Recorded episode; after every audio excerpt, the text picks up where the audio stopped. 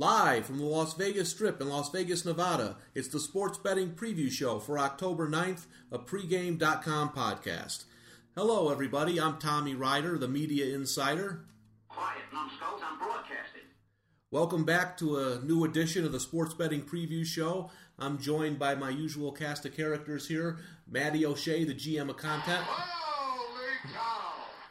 The Godfather, Marco D'Angelo.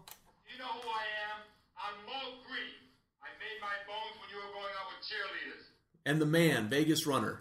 Oh, my God.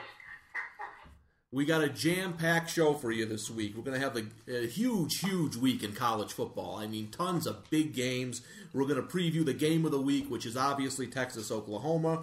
We're going to have our email question of the week, our weekly picks.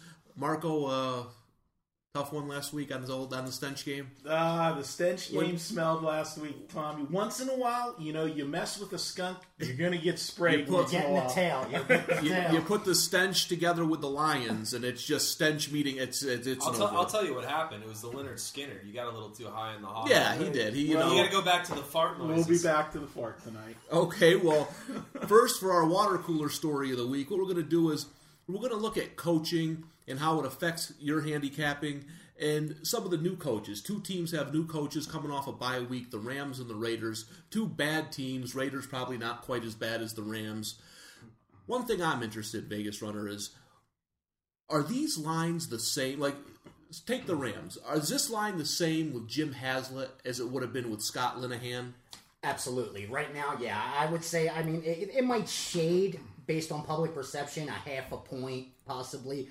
But when it comes to coaching, pretty much when in the pros, we know their philosophies. In the pros, when a team has a lead, 99 out of 100 coaches are going to do the same thing. Unlike college, where it matters. The rankings play such a role. You need to know your coach's personality, especially if you're laying higher digits. In the pros, it isn't, you know, as relevant. What odds makers and sharps that I know, you know, that I've spoken to, the way they feel when you look at coaching, especially in the pros, the way to add it into your handicapping is look at the situation. How is his history in this situation? Like coming off a bye, on their third straight road game. You know, you remember back in the day, Jimmy Johnson, you give him 2 weeks to prepare, yep. You have no chance. Right. So I think it's more into that tendency if you're going to handicap. But as far as the line, no, absolutely not. I don't think yet. Unless we see him really fail, you know, do stuff that's so elementary, I don't think they're going to, you know, either way shade it. Okay, and one of the things, you know, I'm not the insiders like you and the Godfather are, but one of the things I do in my handicapping is I make sure I know who all the coaches are, what kind of schemes they run. I'll give you an example of what happened last week. Mike Nolan, just a hideous coach in San Francisco, played the Patriots the way you don't play, and he played 10 yards off the receivers. He's let Wes Welker and Kevin Faulk into the middle. That's not how. I mean, does he watch film? Did he see what the Dolphins? And Bill Belichick will tell you this personally. Too many coaches just want to do what they do. They don't watch film and they don't adapt to situations. They just run what they run, and I think that's one of the main problems. Matty, you have the Raiders, you have the Rams. Both teams making coaching changes during the bye week. Do you like either one of those teams this week? You know, I tend to like the Raiders, I think, a little more this week just because of the factor that they have a guy stepping in as a head coach who's never been a head coach before. I think with the Rams, you know, people know about Jim Haslett. He was kind of tried to be a player's coach a little bit and, you know, lost a lot of those guys back when they had Aaron Brooks and, you know, McAllister was kind of more in his prime. Joe Horn was there. You know, this is a guy. So you think the being the unknown gives the Raiders an edge? I think so. I mean, I believe so, as the Godfather would like me to say. This is one of those things. Because I was just doing a little research on Tom Cable. I believe his name is the new head coach for the Raiders, and this is a guy who worked very closely with Alex Gibb, who was the guru with the Broncos, who kind of started the whole running back zone blocking. The whole zone blocking scheme. This is a guy who comes in, and I think everybody knows that the Raiders have good running backs, possibly like the best group of running backs in the NFL. Then you're putting the guy who basically, you know, has kind of mentored them or like can take advantage of this situation against a team like the Saints, who are coming off a very disappointing Monday night loss. And I think the line is a little high. You know, the line's also high. To me, the line's high in both games. And I think I agree with Vegas Runner that the line's the same because the odds makers are kind of in a wait-and-see thing approach. They're taking a wait-and-see. They want to see how this guy is going to treat a certain game, or, you know, if he's how he's going to impact the game. It'll change from here on out. But I do like the value with the Raiders a little more. Marco, you've been around since coaches were invented. What do you have to say? Well, I agree with most of what Matty said. One point that I'll say with the Oakland Raider coach, you've got the unknown factor. So, you know, we talked about it earlier with like the New England Patriots when, you know, changing quarterbacks and game plan, and you don't know how to game plan, you know, with the quarterback change. You've got the same situation with the Raiders because there's no history. There's no game film to go back and look at Cable and see what he does in situations. So on the first part, that's going to be an advantage for him. Now, we'll see how he makes game adjustments as a head coach. That's going to be something that you have to wait and see. But for teams preparing for him, you know, Oakland definitely has an advantage. Now, going to the St. Louis situation, I actually think a guy like Haslett is an upgrade in the fact that you brought out that he was a player's coach and that didn't work in New Orleans. I think right now that's exactly what fix. He can't be a downgrade. Let's put it that way. No, definitely. But the thing that happened in St. Louis is the coach lost the team. Right. The players disagreed with his decisions. He made an idiotic move by benching Bulger and, you know, going to Trent Green. They need a player's coach. So that could give this team a 1 or 2 game spark. But long term, we don't know what that'll be. But I like the situations of the two coaches and the fits that they have there. The one thing I'll add about Haslett, though, I think it's kind of ironic that they chose the defense when defense was the main problem with the team, that they picked the defensive coordinator to step up as the head coach. You know, obviously they didn't do that in Oakland. They kind of took a guy who probably had more respect to the players and gave him a little boost. So that's one point I wanted to bring out as well. Okay, and now let's talk about kind of coaches in general when handicapping. I mean, I'll give you one game right now that if coaching was even, I would just hammer this week, and that's San Diego over New England. Everything sets up for San Diego to blow them out, but you won't see me pick that game at all because a bigger coaching mismatch you really can't find than Bill Belichick and over Norv Turner, and that matters. Belichick will find ways to keep his team in that game, and they shouldn't be. But for me, something like that I can't just look at the team without looking at the coaches. Vegas Runner, do you take that kind of approach? Absolutely. You have to. A perfect example also, and I know we're discussing the pros right now, is in college. And you can find edges when there's a coaching change. I mean, look, this week Auburn fired their offensive coordinator. Only after 7 games because they're not running the offense the way he likes it. The spread offense, they didn't like how he runs it. Now all of a sudden, Tuberville is going to take more control, he says, of the offense. Now, as a handicapper, you need to go back and know what's Tuberville's philosophy. Is he more defensive-minded? Is he more offensive-minded? Is he going to keep the spread offense the way it was, or is he going to change it?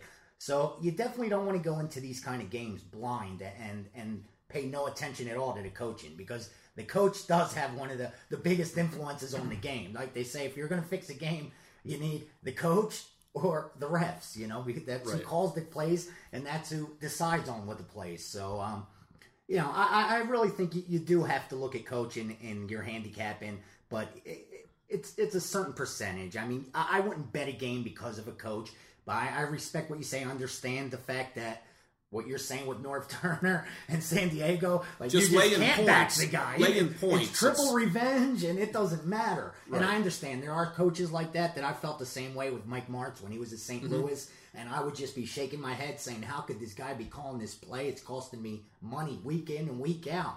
So, yeah, I think as bettors, too, we have our feelings about coaches. Marco? Well, you'll know the game that I'm talking about tonight. I still have not got over the playoff game 2 years ago, New England at San Diego, the last year. Basically the game that was Marty's last. Yep. Marty's ball. You know, the interception. I'm just the entire game of the decisions he made. He passed up a 40-some yard field goal early in the game to punt the ball, and then later in the game, just decisions after decisions. They should have blew New England out. And, you know, when I win a game, it's done. It's money in my pocket and the game's over. But I'll admit, that game, 2 years ago was my playoff lock of the year, and I was counting my money. That team was to blow that team out, and Belichick clearly outcoached them and won that game strictly on coaching, not on the playing field. And I agree with that, and that's what I mean about this week is Belichick will find a way to stay in the game to where he can make a run late, and that's why I don't like laying the five. Sure. If it was pick 'em, then it would be something different, but I just laying points with a much better coach scares me like that. Matty? Now, I actually want to bring something up to you, Tommy, is that I think one of the coaches that kind of came on the scene this year that you've been very impressed with is Jim Zorn. Oh, yes. He's a guy, and this is kind of where I'm trying to make the parallel with Cable, is just that this is a guy who's kind of been under the radar. All of a sudden, he became a head coach. And I think you can throw John Harbaugh into the situation, too. A guy who hasn't been a head coach ever. And kind of these are the two most impressive coaches to me this year that people didn't have any idea. I mean, the Redskins would have lost games like that, like at Philly. I mean, I think they actually won at Philly last year, too. Or they beat him last year. But in that spot, that was a bad spot for him. Yeah, that's one of those things that this guy is making really good decisions. I mean, to beat Dallas the way he did, too, a couple weeks ago. I think that's a perfect example of the Zorn thing. Because if you remember, less than a month ago, people wanted to hang him. You remember the preseason? The last 3 weeks of the preseason when they were just getting destroyed, blown out. And everybody was, how could they hire Zorn? Right. What coaching experience? He was an ex-quarterback and not even a good one at that. And now he's the early favorite for coach of the year, I think. And they were blaming the owner, and they were, So I think that what Matty just said gives a perfect example of what we said at the onset, that you definitely need to give it time, and you don't want to rush the judgment over a coaching change. No, I agree. And you're listening to the Sports Betting Preview Show for October 9th, the Pregame.com podcast. Coming up in our next segment, we'll be looking at the Oklahoma-Texas game. But just to wrap up this coaching thing, the way it can affect a game, in my opinion, the worst coach in the NFL by a country mile is Brad Childress. That guy is an absolute joke. He's been more on your blogs than anybody I've ever seen. He is a hideous, hideous football coach. And a game, man as well. It looks like Major Dad. And a game. He looks like my trash man. He does. A game you guys had, the Colts-Vikings, that just shows what coaching does. No way should the Vikings have lost that game. There's no way in heck they should have lost that game. The Colts shouldn't be 2 and they should be 0-4. Yeah, they actually mean the Texans. No, I'm saying 2 weeks back. 2 weeks the game where the Vikings just dominated, but he was so conservative inside the 20, and they playing just had to lose, not playing to win. And how the hell he won that Monday night game this last week? Still by accident. Farrat threw a bomb where two guys in the same spot. And somebody caught it. But guys like that, that's what will happen. They'll get lucky in a game like that. But you don't want to rise in the playoffs. No, but look what he did before the half. 25 seconds left, one timeout, first down from the 25. Yep. He ran the ball up the middle for 3 yards and had to use his last timeout. What kind of coaching is that? You're playing the top offense in football. How about scoring another touchdown? Exactly. And those are the type of things you have to look at, guys. Anything else on this subject? We all set. So that's our views on coaching. Does definitely should be involved with your handicapping, like Vegas Runner said, not the overriding. Sometimes one of us will have a feeling like I do with Norv Turner and just can't put my money on it. Yeah, and it makes sense.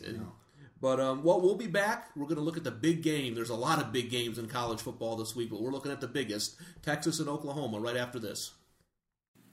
This is Matty O'Shea, Pregame.com's GM of content, and I'm here to tell you about the Pregame Wire, which is your source for breaking sports betting news, giving you injury and lineup alerts each and every game day. If a key player is out, the Pregame Wire will tell you before you bet the game, giving you the edge you need to be a smart and informed bettor. For fantasy football players, the Pregame Wire is also a must-visit page to find out who is in and who is out of your lineup every week. Just go to pregame.com and click Wire Alerts on the left side to get the Pregame Wire Alerts right now. Welcome back, everybody. You're listening to the Sports Betting Preview Show for October 9th, the pregame.com podcast. Coming up a little later are our weekly selections and our email question of the week. We're going to preview the top college football game this week in a second, but during the break we were talking about promoting a fight. We were thinking, you call Mike Tyson, give him 6 months to train, Tyson versus Kimbo Slice, the whole, every single human being on the planet would buy that fight. Absolutely. It would be an absolute train wreck. It wouldn't be any kind of good boxing match whatsoever. But you'd have to see it. And then, because listen, Kimbo's he's gonna go away. So we get one more payday out of each of these guys. That's gonna be a pregame.com sanctioned fight. I'm gonna get in touch with Kimbo's manager. Mixed martial arts. I'd like to see Iron Mike throw some kicks. Be allowed to fight. No, but for the first time. Exactly. But neither of them can fight mixed martial arts. So might as well just have them box. They'll be stand up regardless. Right. Steel cage. So this is the kind of weekend Tommy Rider lives for. The Saturday, the huge games all across the dial. But the biggest one is Syracuse, West Virginia, SMU, Tulsa, all the big ones. But the major one, Texas, Oklahoma, the Red River rivalry. No more shootout. No, it's not the shootout anymore because that causes people to go shoot other people. Which you know, as someone like me who's actually read about and studied serial killers, they kill people because they're nuts. Not because you call a game the Red River Shootout. But anyway, Texas, Oklahoma, a lot to talk about on this game. Godfather, I know you got something you've been saving. What do you got? Well, obviously it's the biggest game of the week. You got the two top five teams.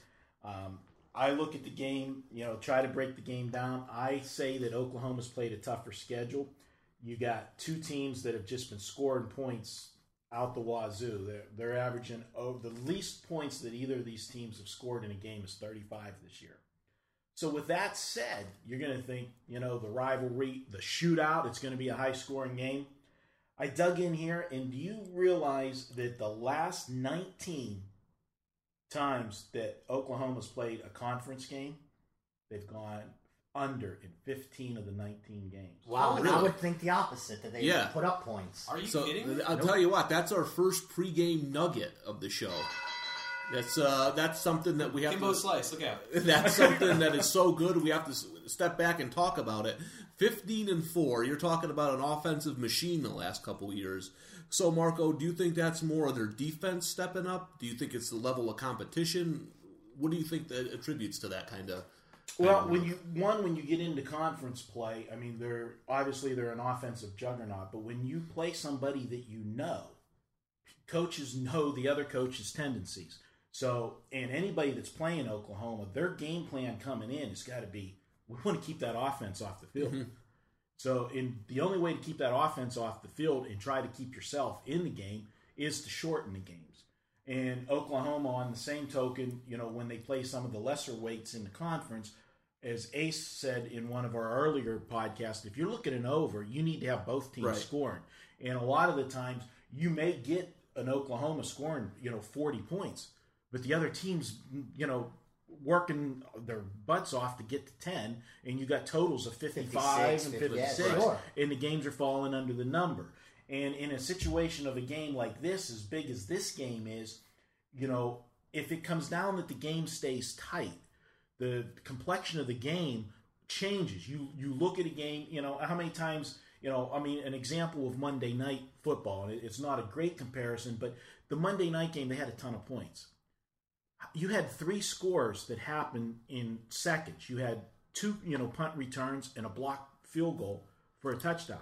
You start that game, if that's just a missed field goal in the second, instead of it being run back for a touchdown, now you're playing field position, mm-hmm. and, you're grinding stuff up. But one quick play, one quick score can change the whole complexion of how a game plays out. And with these two teams, if this game's tight in the second half, now you start to play sometimes not to lose a game instead of to play to win a game. I can't agree with you more. And as my years of gambling, that's one of the painful lessons I learned about 10 years ago. In a big game like this, it may go up and down the field, but it's less... the chances are it won't because there's so much at stake. You're going to punt on 4th and 1. You're not going to take those chances that you might against a Colorado, a Kansas State. And I learned that a long time ago is even though if you have two great offenses, if the game is big, I'm not going to touch the over, especially when it's high like this one. Vegas Runner, line comes out at 7, dipped to 6.5 a couple places. How do you see this? A little surprising. To start off, the one thing that really intrigued me about this game is that both teams come in off nice, impressive wins. Mm-hmm. So we don't have anyone that was looking ahead. We don't have anyone that, you know, played below their capabilities last week. So that tends to make me think we're going to get their A games again this week. To be honest with you, my buddy who still moves steam called me actually when the lines first came up, and he usually tells me the buy orders, and I said, let me guess, you guys are looking for Oklahoma -6.5 and Texas +7.5. And he started laughing so hard, he said, that's exactly what my sheet says. We're looking to take 6.5 with Oklahoma and buy 7.5 with Texas. I don't think it's going to get to 7.5. You know, I think it'll be 6.5, and it might just get back to 7. And if heavy side it on one side, you might see a -120. Getting back to the game, you're looking at 2 5-0 teams, two teams that have yet not to cover a game this year. LVSC has Oklahoma #1. They got Texas #4. What, USC's number 2? No, they finally put USC at #2. Okay, unbelievable. They twisted his arm, and Ken White said, "Go ahead. This week we'll allow it." So but, you know, the root I thought for it was Texas. Only by percent or like a couple points. Let me tell you it this way: if they played on neutral field, according to his ratings, Oklahoma would be a 0.3 favorite, less than a half a point favorite. So that's how good he thinks USC is. But still, getting back to this game, I think it's going to come down to who's going to impose their will. Look at their stats. They're almost identical. Oklahoma averages 46 rushes a game. Texas averages 43 rushes a game. Both QBs complete over 70% of their passes. Both average around 6.8 yards a play. Both score 10 points per, what is, yard per point is a 10. I mean, this is as identical as it gets. And that's what shocked me about this line, because I don't think there's a home field advantage. No. I think the stands are going to be split. I think the teams are used to this kind of game. If anything, it's like a bowl atmosphere. And that's where I got shocked. I really thought that they should have brought out Oklahoma at 4. And that's why I think you see the line drop a little, from 7 down to 6.5. Will it continue to go further? I don't know. It doesn't look like it probably would have happened already. So it'll probably stay the same. And like I said, it's going to come down to who's going to impose whose will. Matty? Yeah, I think the most interesting sidebar of this game is just the fact that you have two quarterbacks who are going for the Heisman Trophy, which I don't think that's happened really, you know, where each team had a Heisman Trophy contender at quarterback going into the game. You've had the good running backs. You've had Peterson. You've had my boy Cedric Benson, who's back in the league with the Bungles. Quentin Griffin had a huge game against. Yeah, I mean, Texas. It's been. I think that's the most interesting part of the game, especially when you're looking at Marco's perspective of looking at the under, because I think the reason the total is still so high is because you hear about Colt McCoy and Bradford and just like, oh my God, these guys are, you know, whoever wins this game survives like the Heisman pool for the next week and is going against Chase Daniel like in the Big 12 title game, something like that. I mean, I honestly think the winner of the Heisman Trophy is going to be a quarterback from the Big 12. Whoever like has the better record, the better stats at the end of the year is going to win the Heisman. Deservingly so. Right, and agreed, because a lot of it has to do with when we went to that handicapping conference early in the year. They were talking. I mean, me and Tommy talk about this every day. We're looking at the totals in the Big 12, and we see that this is ridiculous how high. I mean, the Missouri total's like what, 80 this week? Yeah. I mean, against Oklahoma State. I mean, this is what they want. They want the high scoring, crazy games. But what I agree with Marco is that the running backs have decided this battle for the most part. You've got some good running backs in this game as well, and I think that's going to be the guys, who are going to decide the game, not necessarily the quarterbacks. Yeah, and the one thing that may change that from an under to an over, the big weakness on both teams is the secondary. That's one thing that hasn't really been tested yet. That was a question mark coming into the season, so we'll have to see how those units hold up against each other. Marco? Good point. One other thing, expanding on what Matty's talking about with the quarterbacks and, being the Heisman, the other thing with this game is really the winner of this game, to me, has the inside track to the national title. Mm-hmm. Absolutely. And the one team that's loving all of this is the team waiting in the wings, who is the other team that can make their way to the national championship, and that's Missouri. And Missouri's sitting there saying, hey, this is great. You got Oklahoma and Texas. And one of them's got to lose. One of them's got to lose. And we're going to get the other one, probably. And they get next week. They get Texas next week. Yeah. So Missouri's loving the schedule. So they're hoping Oklahoma wins, right? No, I mean no, Texas they wins. They want Texas wins. Then they beat Texas. There you go. And they got the it's the national championship is theirs to lose. Right. At that point. I actually think this brings up something that I didn't even think about. This could possibly be a little look ahead game for Missouri this week playing Oklahoma State because they got Texas. I didn't even really think about that until you just brought that up, Marco. Because I mean they're like another pregame nugget from the Godfather. 14-point favorite, and then you got them with Texas on deck. That's a very and you know how much I love Oklahoma State and Zach Robinson, and if Missouri's not ready to take on that rushing attack, they're going to be in for a long day. The Oklahoma State averages 3.15 a game on the ground. They're going to be a tough opponent. One thing I'll say about Texas, I'm not picking this game. I'm just going to watch it. When I watch an NFL team or a college team, I like to sometimes I just like to look at a team and get a feel. I feel Texas has it, whatever it is. They look calm. They're blowing out teams they're supposed to blow out. I mean, we knew Oklahoma was going to do this from the start of the season. But that win at Colorado last week really impressed me. You had Oklahoma on deck. You went out to a place that's very tough to play, conference game, and they toyed with Colorado. I mean, they just whooped them bad. So that's one thing I'll say is this Texas team looks like they have a lot of confidence. New defensive coordinator Will Muschamp is just brought a lot of energy to that defense. I can't wait to watch this game. Hopefully it'll go better than the first game of the year, USC and Ohio State, which was over when they got off the bus. But this is going to be a good one. We got Florida, LSU. We got games all over the place this week. If you're a college football fan, this is the weekend. This is the weekend for you. So well, you're not taking the wife shopping on Saturday afternoon this week, Tommy? No, first I don't have any money. Right? I had that bad spell in college football. I got to stay home now. Well, we know what time it is now. I'm living on his couch. That's right. It's the bad beat of the week, which makes this bad beat of the week interesting. Is all four of us had a side or a total on this, and the side and total are both the bad beat. It's the Texans, it's the Colts. We all know what happened. It was 27-10, Houston cruising to a victory.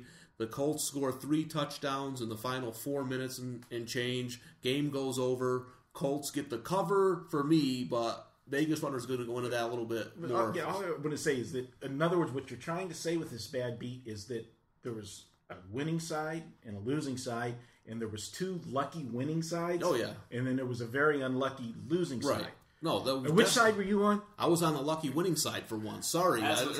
And even funnier, the game ended on a push. That closing number was 4. That was the crazier part of this game. That when it was all said and done, it landed on the closing number. Unfortunately for us in the Hilton contest, it wasn't a point. It was three for me. This game, I just want people to understand, was so huge to Las Vegas sports books. I mean, that's why I was talking with the guys before the podcast came up, and I said, we really have to be cautious with the NFL lines this week because them odds makers made them about 2 hours after they just watched this game happen. And this game crushed the books. Tell us what happened at the Hill. They were sitting so pretty with Houston and under, feet up, cigar lit. And we're finally turning it around, and it's going to be our day. And all of a sudden, it goes down. I'm sure LVSC's phones were ringing. The pressure's put on the odds makers this week. So the lines are going to be a little, you're going to have to put a little work this week to pick winners. But a funny story was I went down to the Hilton because I wanted to make a series bet on the playoffs that are beginning. To make a long story short, I was speaking with Jay Cornegay, who's the head of the Hilton Sportsbook over there. And he said, hey, don't tell me you're here with another RIP ticket. I said, what are you talking about? He said, I knew you were coming. Is it because of a RIP ticket? I said, I don't understand what you're talking about. I'm here to make a bet. He said, you have no clue how many RIP tickets I have to sit here and piece together to pay people because of the Colts game. Actually, a man had a $22,000 ticket that he ripped up, all mad, came back, found the half of it, and had to put in a claim ticket, hopefully, to get his money eventually. But it was that drastic of a game. And, I mean, in Vegas, the books felt it. The players felt it. Even to today, here we are 5 days later, and that was still the topic of conversation at every sports book I visited this past week. And that line went up, too, because the quarterback situation, right? The late move of Sage Rosenfeld's going in because it was an undisclosed illness. Right. I mean, it didn't come out till an hour before game time. No one had any clue. And, you know, nowadays, because information is so widespread with the internet, getting a nugget, getting information that you could move steam on, that you could, you know, move a number on, is on something like that. Is a weather report before it's influencing the number, the wind going out at Wrigley, little things like that, an injury before the game. So, I mean, as soon as the word was even announced that Sage may start, they flooded the windows buying up all the Colts they could. And where beforehand they were supporting Houston. So, I mean, it was just a crazy game with a crazy result. And people were going to remember this one, at least till the playoffs. I'm going to remember it for the Hilton contest, that's for sure. Well, you're listening to the Sports Betting Preview Show for October 9th, the Pregame.com podcast. And before we go to break, Marco, in light of the Oklahoma-Texas game, in honor of that game, you have an announcement. I'm going to make him an offer again. Well, we like to give away RJ's money. That's what we're here for, and we're going to give some away again this week. Anybody that's listened to this week's podcast, we're going to give you a $20 coupon that you can go buy anything you want at Pregame Pros. No obligation. Punch that coupon in. You're going to get $20. Since it is the Red River game this week, punch in Red River 20. Red River 20. Just type that in for your coupon code. $20. They don't have to buy anything? They're going to use the $20 to buy a pick. Oh, I'm just saying, you don't have to buy anything extra. No, you don't have to buy anything extra. If that's all you want, you're good. It's, you know, compliments. I might buy your pick. Man. You're going to go in and use that key card. Absolutely. If I see my pick on your card on Sunday. I'm trying to think which capper I'm going to use. But that's it. Red River 20, courtesy of pregame.com and RJ Bell. Okay, well, there you go. You get something just for listening. We're coming back with our email question of the week and our weekly selections right after this. Hi, this is Tommy Rider from pregame.com. The pregame cheat sheet features everything you need to bet on the top TV games, including team tips, top trends, and key injuries each and every game day, all on one page. The pregame.com content team also gives you their top consensus, side, and total plays of the day to help you beat the books. Visit the pregame.com homepage now to get info worth betting on today's top games, and make sure to start your day with the pregame.com cheat sheet. Welcome back, everyone. You're listening to the Sports Betting Preview Show for the week of October 9th, the pregame.com podcast. Well, it's time for our email question of the week, and once again, we had a lot of good ones, but I think we had maybe our best question ever asked this week. Something I think we can really dig into here, and it's from our good friend Spartan. The question's a little long. I just realized it's about 2 paragraphs, but I'll try to get it out as quickly as possible. He's thorough, that guy. Oh, yeah, he doesn't mess around. At all. He says, so you're in a slump picking that one big game. You really would rather not resort to the old school trick of picking up a slump buster at the local saloon. As a seasoned pro capper, what are realistic in ideas and approach? Do you just study and cap extra hours? Do you take a week off? Every capper, if they are being totally candid and sincere, will fess up to enduring these dry stretches where you swear the fate of the spread winners lies directly in your own personal plays. What do you guys do, and how do you react to those inevitable dry spells? I think everybody involved with the forums knows exactly what your old friend Spartan is alluding to. Thanks, guys. Well, this one goes out to Spartan right away. Ooh, could that be email? Use your imagination, big guy. Well, Spartan's on a little dry run here on the Hilton. It's he's had a little tough run. I had a tough run going a couple weeks ago, so I'll lead this off. I don't really put in any extra hours or anything like that because I feel I put in the same amount of time every week. I work really hard. There's 2 things I try to do when I'm in a slump. When I look at the games, I write down my initial leans. And when I'm really struggling, I'll look and I'll say, what do you know? And I'll look at the MAC and I'll say, I don't have a good feel for the MAC, so I'll take that out. So what I've been doing the last couple weeks is sticking at the Big 12 and SEC because I feel like those 2 conferences are conferences that I really have a good feel for. So I try to stick to what I know. And the other thing, Spartan, and this isn't Monday morning or Tuesday morning quarterbacking, but when I'm going bad, I'll be darned if the team I'm putting my life on is the Detroit Lions. It's no disrespect to you and your Hilton pick last week, but so many things have to go right for the Lions to win a football game. I just don't know if that's the team you want to put your all your money on. I mean, Marco knows that. He was definitely. Thanks, Tommy. With Detroit for the stench game last week, and it's true. One thing I want to tell you though, you were in a slump, but you've bounced out of the slump big time. I want to congratulate you. You're on a 12-3 run with your picks the last 15. And, incredible run, and that's what you do. You bounce back. And one thing that I'll say, you point out about a bad team, not so much that everything has to go right. It's just sometimes things don't have to go wrong, because a losing team, and this is kind of what happened with Detroit last week. The game snowballed out of control right away. Sometimes all you need is one thing to go wrong with a team that's in a losing streak, and then right away the mindset is, here we go again. Exactly. And then it just snowballs. So that is a very good point, to try to stay away from losing teams when you're in a streak like that, and when you follow winning teams, because winning teams are just the opposite. Everything seems to have fallen into place for them. That's a good thing. And it's alluding to his first thing about, avoid the local slump buster at the saloon. Back in the day, I mean, obviously, since I'm the oldest guy here, I've had the most losing streaks of anybody here, because I've been around forever. I think it was the longest skid in your underwear was what it was.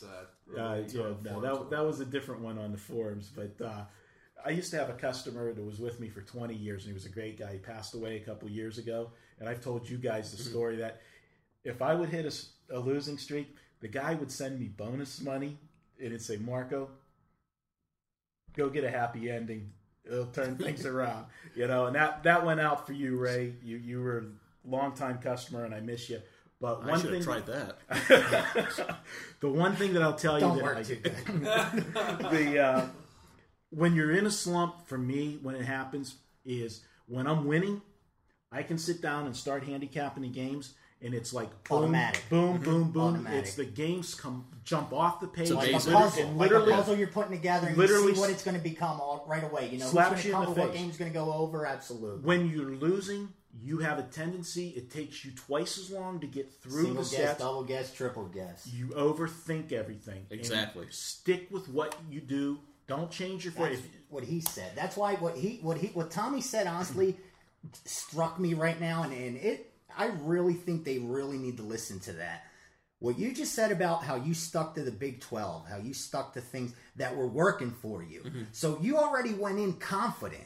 You already went in knowing you could beat this conference. Right. So you weren't intimidated. You didn't go in thinking, where I'm going to watch this game is going to decide who's going to win, or what shirt I'm going to wear when I'm handicapping, or whether I use my lucky pen. Because if you go in thinking like that, no, all seriousness, you're going to find ways to lose. Mm-hmm. And, let me just let you know this, because I've had the luxury and the privilege of working with and for some of the best sports bettors that, I wish one day that I'm have half their talent, okay, and their success. And I've had to endure betting their games early on, some of the worst streaks in my life. And I was sat down early because, I used to get frustrated because I wasn't picking the games, okay? Right. I was betting what they were telling me. And I'm like, how these guys are have that much money and they can't pick a winner? And what was explained to me is, 60% cappers is as rare as us not mentioning Tom Brady on the podcast. Right. Okay? It don't happen. I'll sneak him in later. Yeah, thank you. If you're betting every day, if you're 57, 58%, you can make a ton of money betting sports. So even if you're a 60% capper, you're going to have stretches where you're 10-30, okay? So you're going to get killed. You're going to lose so many units during that time. But if you need to know this going in, it's a mathematical certainty that if you're a winning sports bettor, you're going to have losing streaks and long ones. That's the inevitable. So as long as you know that, and you shouldn't have let it affect you. There's two things it's going to affect. A, is it a financial problem that it's affecting? Are you betting too much, and that puts a strain on your handicapping? Or you just lose it, and that's the stress. For me, myself, I never worried about losing. I always knew that I do what I do. I've done it forever. And at the end of the year, somehow, some way, I made money. There was always I fed my family, so obviously I was doing the right things. Anyway, to make a long story short, you have to stick to it. If you know what you're doing works, you have to believe. You can't be looking to change things, you know. But now if you're fooling yourself, you know, you got to face the music. If you're not a winning handicapper, you're not going to become one overnight, right. You know. And no money management in the system in the world is going to make a bad handicapper a winning handicapper, okay? But, you know, a bad money management system will make a great handicapper terrible. So the key when you're losing is don't change your money management strategy. Don't second-guess yourself.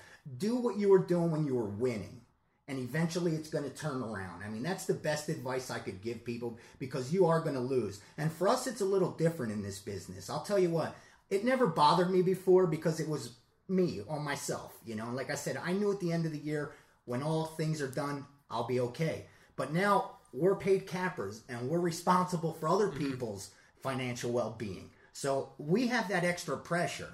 And the key is not to let it affect you. And just like we're telling, you know, our audience not to let it affect them, we need to do the same things. Right. And I, honestly, I could say that this group that I've seen you guys go in bad stretches and come right out of them, I mean, and do the right things, do the same things, and that's impressive. And that's what we need to get across. That's what I hope the handicappers that are listening do.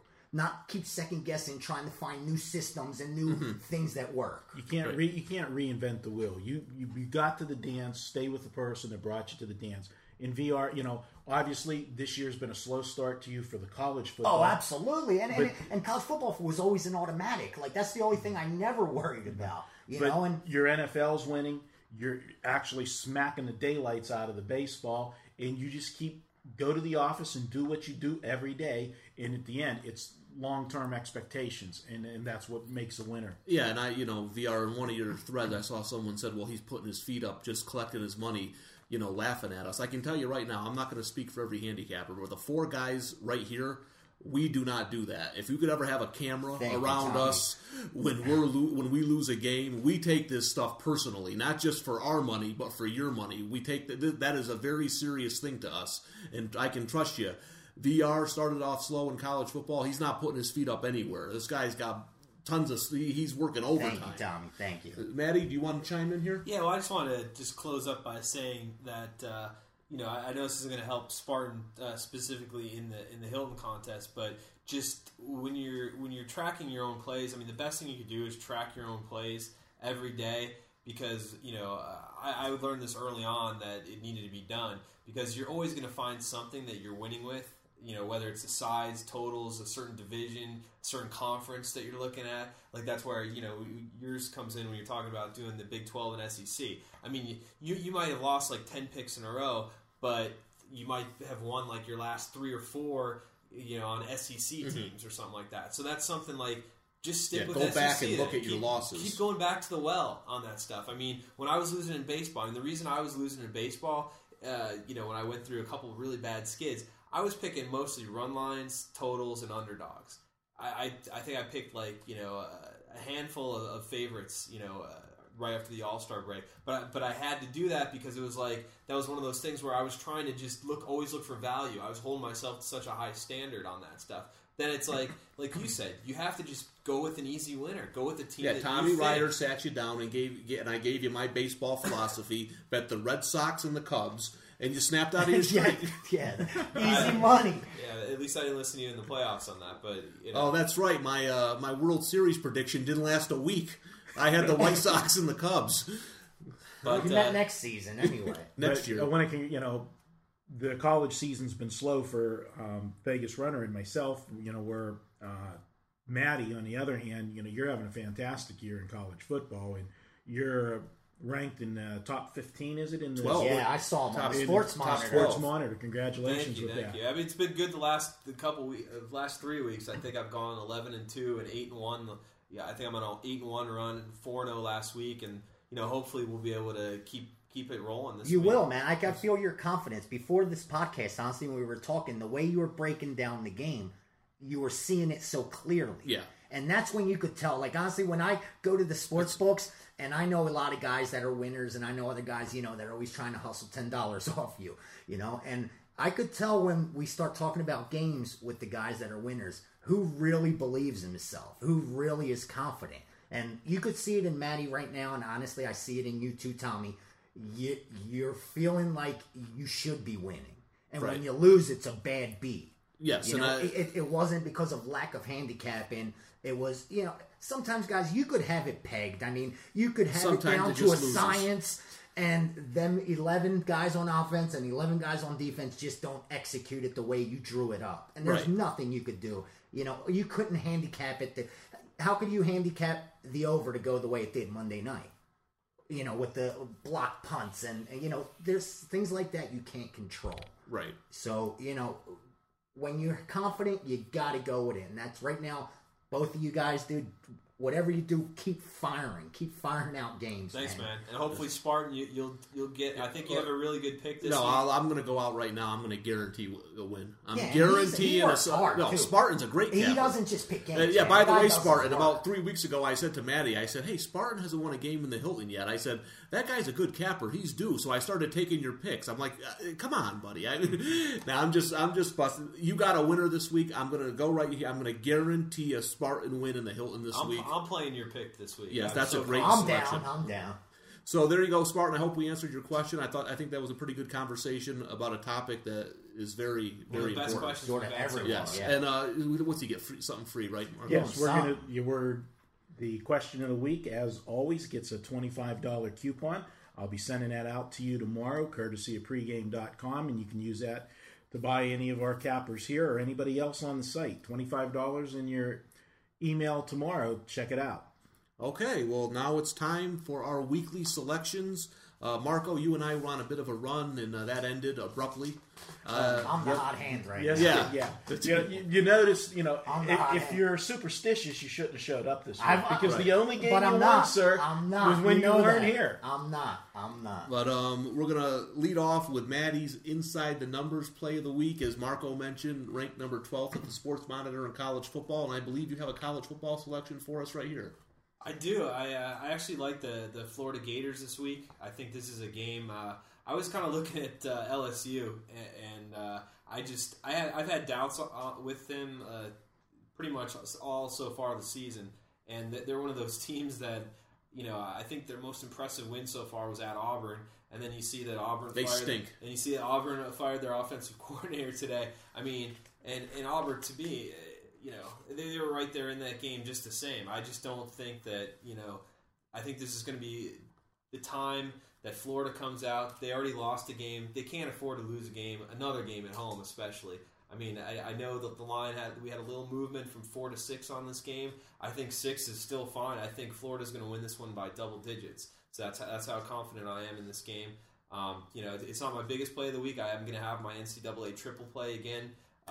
You know, which I won. I swept last week after I think I won a Thursday night game last week as well, which I'm 6-0 on Thursday night games as Mr. well. Thursday in football. Night. Mr. Yep. Thursday. Not quite Ben Burns. I haven't fired out like 50 bullets so far, but the ones I have won. So that's pretty much what I got going on this week. I do have my big chalk game of the week. Which I did talk to you about. I think my last two big chalk games of the week have won by 65 points. I know what this play is, and I got to be honest with you. I can't see how it loses. Absolutely, thank you. I appreciate that. But that's what we got. Florida. Okay, the Florida Gators. We're going to go over to the Godfather, Marco D'Angelo. He's sniffing something. Yeah, let me just give him a little boost here. He's sniffing something. Hey, Godfather, you lost your podcast play, but you've been unbelievable in the NFL this year. Your 3-game package has won all 5 Sundays. It's 11-4 this year, and that's your top over-under play in the NFL, your top underdog play in the NFL, and your top play in the NFL. You get them all in one package on Sunday. You're killing it there. You've been killing it in the stench game. Who do you got? Well, I gotta bounce back. I mean, I'm angry. The streak got stopped. You know, we're 4 in a row, and it stopped last week. But if I can go 4-1 in the next 5 weeks, I'll be happy again. And this week we're gonna go to college football. And I sniffed around, looked at the lines, sniffed a little more, and I'm saying, how in the world can we have a team that's undefeated 5-0, ranked 13th in the country, playing a team that's 1-4, and the line has picked the winner. What game is that? It's Vanderbilt, Mississippi State. And we got Mississippi State. Like French fries. Well, thank you, Matty. You're bringing them all out tonight. Mississippi State, you look at this game. Everybody saw Vanderbilt last week on TV. You know, it wasn't a great win. You know, it was an ugly win, but they won. How they came back, and I'll be honest, I had Auburn as one of my plays in college football last week. Jump out 13-0 right out of the chute, and I thought they were going to just blow this team right out. Amazingly enough, they're 5-0, but they've been outgained Vanderbilt in three of the five contests. They're losing inside the numbers. But I think they're last in the SEC in like every statistical category except for like takeaways and offense and defense. They're at the bottom of the conference. It's amazing. This is a team that I like to use the phrase, you know, they're winning with smoke. You know, smoke and mirrors. You know, the team looks good, but they're not as good as they really are. And what I like, the big rub for me here on this game, they're coming off Auburn, which was a major game. It was a game that, you know, legitimized them as a top 25 team. Next week they go to Georgia. So you're coming off of Auburn. You're going on the road to play Mississippi State. And you got Georgia. You're going to go between the hedges next week. This is a look-ahead game. This is a classic sandwich game. And that's the type of team that'll look ahead, Vanderbilt. Yeah, you're going to get excited about Mississippi State that's 1-4. You know, their only win was against Southeast Louisiana. I'm going right now. Vanderbilt's going down. Mississippi State wins this game outright. That's the stench game of the week. I'm going to have to put that on my card. You talked me right into that one. You and me both. Okay, Marco with a Mississippi State Vegas runner. I know you're going to be pounding away in college and pro. Conceded and undefeated for a week right now. It's Iowa State almost outright. Should have been outright. And that's why Kansas. This week I was cocky. I brought two games with me.